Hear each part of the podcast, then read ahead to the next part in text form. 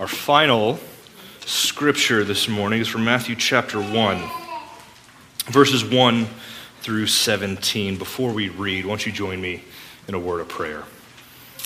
Heavenly Father, we thank you so much for Christ. We could never say that enough, but thank you for him. What a gift he is. Thank you that he came down near to us as one of us with a, a real body, and yet somehow God as well. Father, thank you for that great mystery, that mystery who is Christ. So, Father, it's Him that we are celebrating today. Thank you for the gift that you've given to us. Lord, bless our, our time together as we study this morning. We pray all this in Jesus' name. Amen. Here now from Matthew chapter 1, verses 1 through 17. The book of the genealogy of Jesus Christ, the son of David, the son of Abraham. Abraham was the father of Isaac, and Isaac the father of Jacob, and Jacob the father of Judah and his brothers, and Judah the father of Perez and Zerah by Tamar, and Perez the father of Hezron, Hezron the father of Ram, and Ram the father of Amminadab, and Amminadab the father of Nahshon, and Nahshon the father of Salmon, and Salmon the father of Boaz by Rahab, and Boaz the father of Obed by Ruth, and Obed the father of Jesse, and Jesse the father of David the king. And David was the father of Solomon by the wife of Uriah. And Solomon the father of Rehoboam, and Rehoboam the father of Abijah, and Abijah the father of Asaph, and Asaph the father of Jehoshaphat, and Jehoshaphat the father of Joram, and Joram the father of Uzziah, and Uzziah the father of Jotham, and Jotham the father of Ahaz, and Ahaz the father of Hezekiah, Hezekiah the father of Manasseh, and Manasseh the father of Amos and Amos the father of Josiah, and Josiah the father of Jeconiah and his brothers at the time of the deportation to Babylon. And after the deportation to Babylon, Jeconiah was the father of Shealtiel, and Shealtiel the father of Zerubbabel, and Zerubbabel the father of Abiud, and Abiud the father of Eliakim, and Eliakim the father of Azor, and Azor the father of Zadok, and Zadok the father of Achim, and Achim the father of Eliud, and Eliud the father of Eleazar, and Eleazar the father of Matthan, and Matthan the father of Jacob, and Jacob the father of Joseph, the husband of Mary, of whom Jesus was born, who is called Christ. So all the generations from Abraham to David were 14 generations, and from David to the deportation to Babylon, 14 generations, and from the deportation to Babylon to the Christ, 14 generations. This is the word of the Lord. If you were a Jewish person in the first or second or third century and you picked up Matthew's gospel and you read this, you would think, this is about the most Jewish thing I've ever read, but it's got some differences in it. Traditionally, you wouldn't have included women in this list, you wouldn't have included the Gentiles in this list. And as we look at some of these names, there's some embarrassing names, perhaps, in this list.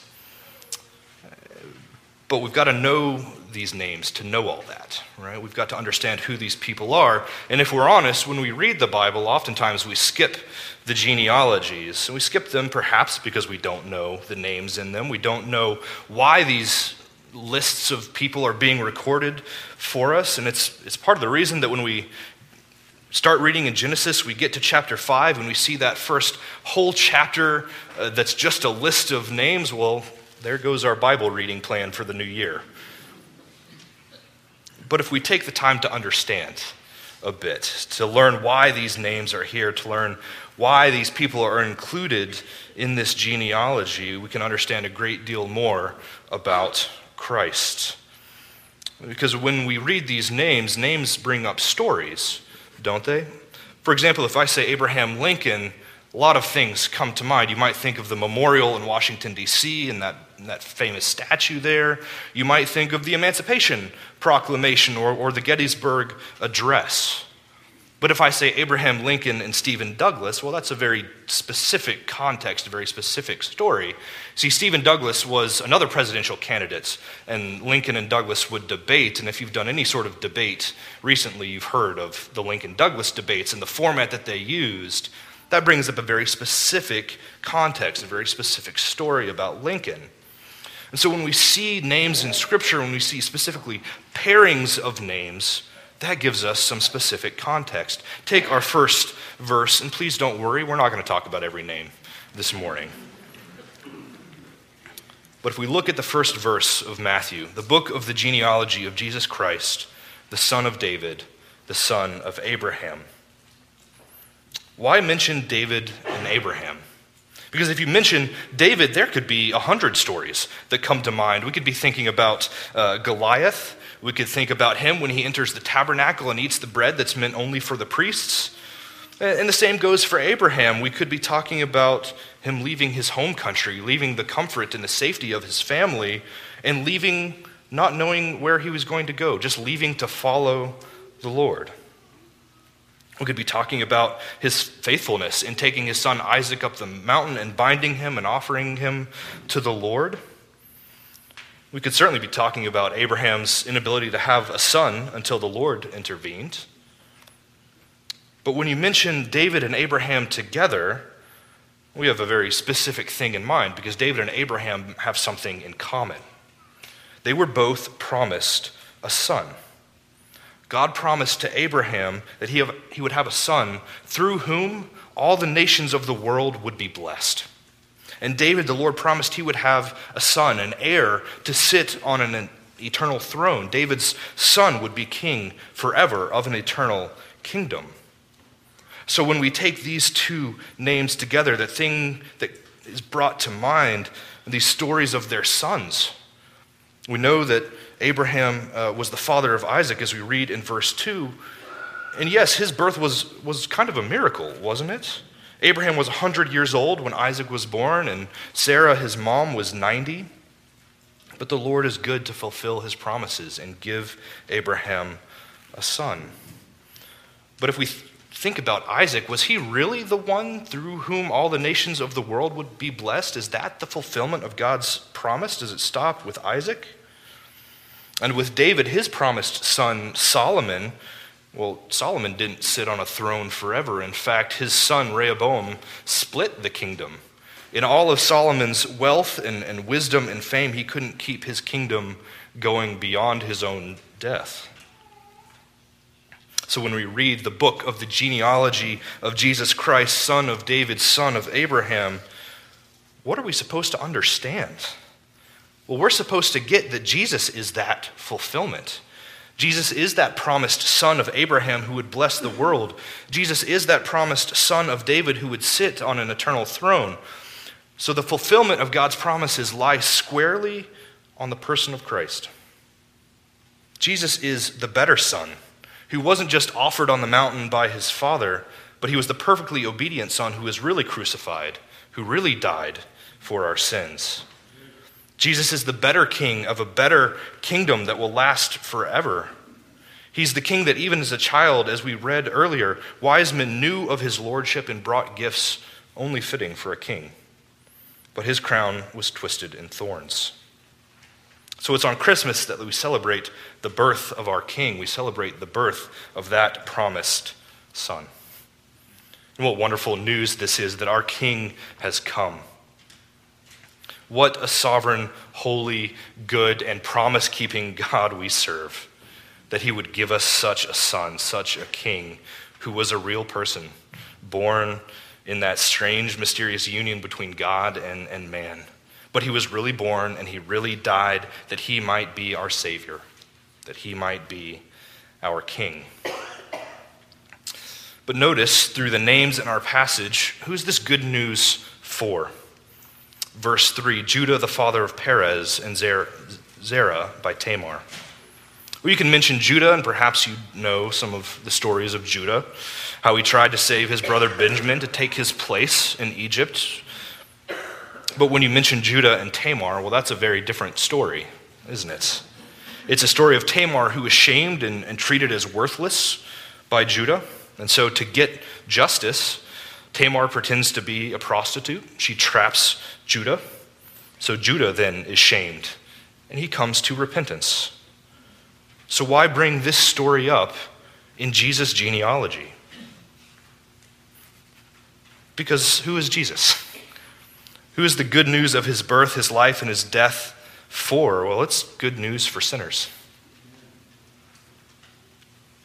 It's good news for people who have done the worst things and think that we have no hope. Jesus is that hope. This is what this genealogy is telling us. Down in verse 5, Solomon, the father of Boaz by Rahab. Well, again, why mention Rahab? As I mentioned, Jewish genealogies would not have included women, but there are five mentioned in our text. In perhaps the most significant list of names in history, a list that shouldn't include women, there are five here. One of these women, Mary, the mother of Jesus, receives the highest compliment that I could think of Greetings, O favored one, the Lord is with you. That's how the angel greets Mary. Another translation has it, blessed and highly favored. So one of these women was given one of the greatest compliments in all of Scripture. Two were prostitutes, one was a victim of sexual assault, and Rahab, one of those prostitutes. Though Tamar had pretended to be one to get justice, Rahab, as a prostitute, had heard of the God of the Israelites. She heard how powerful he was, and when spies from Israel came into the city of Jericho where she lived, she helped them, only asking to be saved from the coming destruction. Rahab hadn't ever worshiped God. She hadn't ever spoken, as far as we know, to an Israelite before this. She'd merely heard of how powerful God was and asked to be saved. What faith! What courage! She was a woman, a prostitute, a Gentile. And this message of Jesus, this message of a God who saves, is good news for Rahab, for an outcast. Then there's Ruth, the grandmother of King David. Ruth uh, was previously married, her husband had passed away but for the love of her mother in law, decides she wants to care for her family, to dedicate herself to caring for her mother in law. And in that, she dedicates herself to loving and serving God. Ruth was from Midian, she's a Gentile. She's a widow, and then she meets Boaz, and she pursues him. And just to be included in this list is placing a great deal of esteem on her. And if you don't get how much esteem Ruth is given, in the Jewish organization of their Bible of the Old Testament. It's the same text, same writings that we have, but they organize it a little bit differently. The book of Ruth actually follows the book of Proverbs. Proverbs, of course, ends in chapter 31, that description of uh, almost an ideal woman. A woman who loves the Lord, loves her family, is wise, and is hardworking. You flip the page, and there's Ruth. Significant. So, this gospel of Jesus Christ, the good news of his birth, this is good news for Ruth, for an outsider and a widow. But then we come to a couple of people in verse 6. King David. David was the father of Solomon by the wife of Uriah. Now, David is held in incredibly high regard by the Jewish people, and, and rightfully so. He was given another great compliment, a man after God's own heart. But the picture we have of David in verse 6 is very different than the picture we have of David in verse number 1. Why mention the wife of Uriah? So Uriah and Bathsheba were married. And the story goes that David had sent his armies out to war, but he didn't go with them. It's a big no no in that culture. Why would the king send his armies off to do his work for him if he wasn't with them? He sees Bathsheba, he lusts over her, commits adultery and assault, and then he commits murder. So, by mentioning all these people in this verse, David's sin is in view here. In verse 1, he's the patriarch. He's the good king, the one to whom God made promises. In verse 6, he's the sinner. He's the adulterer. He's the murderer. So, who's this good news for? It's good news for a murderer. It's good news for the one who lusts. It's good news for sinners. So, who is the good news of the gospel for? Who's this good news of Jesus Christ for? Everybody needs to hear it. We are all sinners. It's for Gentiles, it's for Jewish people, it's for women, it's for men. Behold, the angel says, I bring you good news of great joy, which shall be for all the earth. And though that's in Luke, genealogy is telling us the same thing. It's for everyone. So, wherever you're at, whatever your life has been like, whatever this new year is looking like for you, Jesus' birth is good news for you. If you've been at church every Sunday since you can remember, this is good news for you, and you need to remember how good of news it is that Jesus Christ was born. But if you're at church here this morning or you're listening online uh, because you're with family, maybe you're not really a church person, neither were a lot of people in this list that we just read.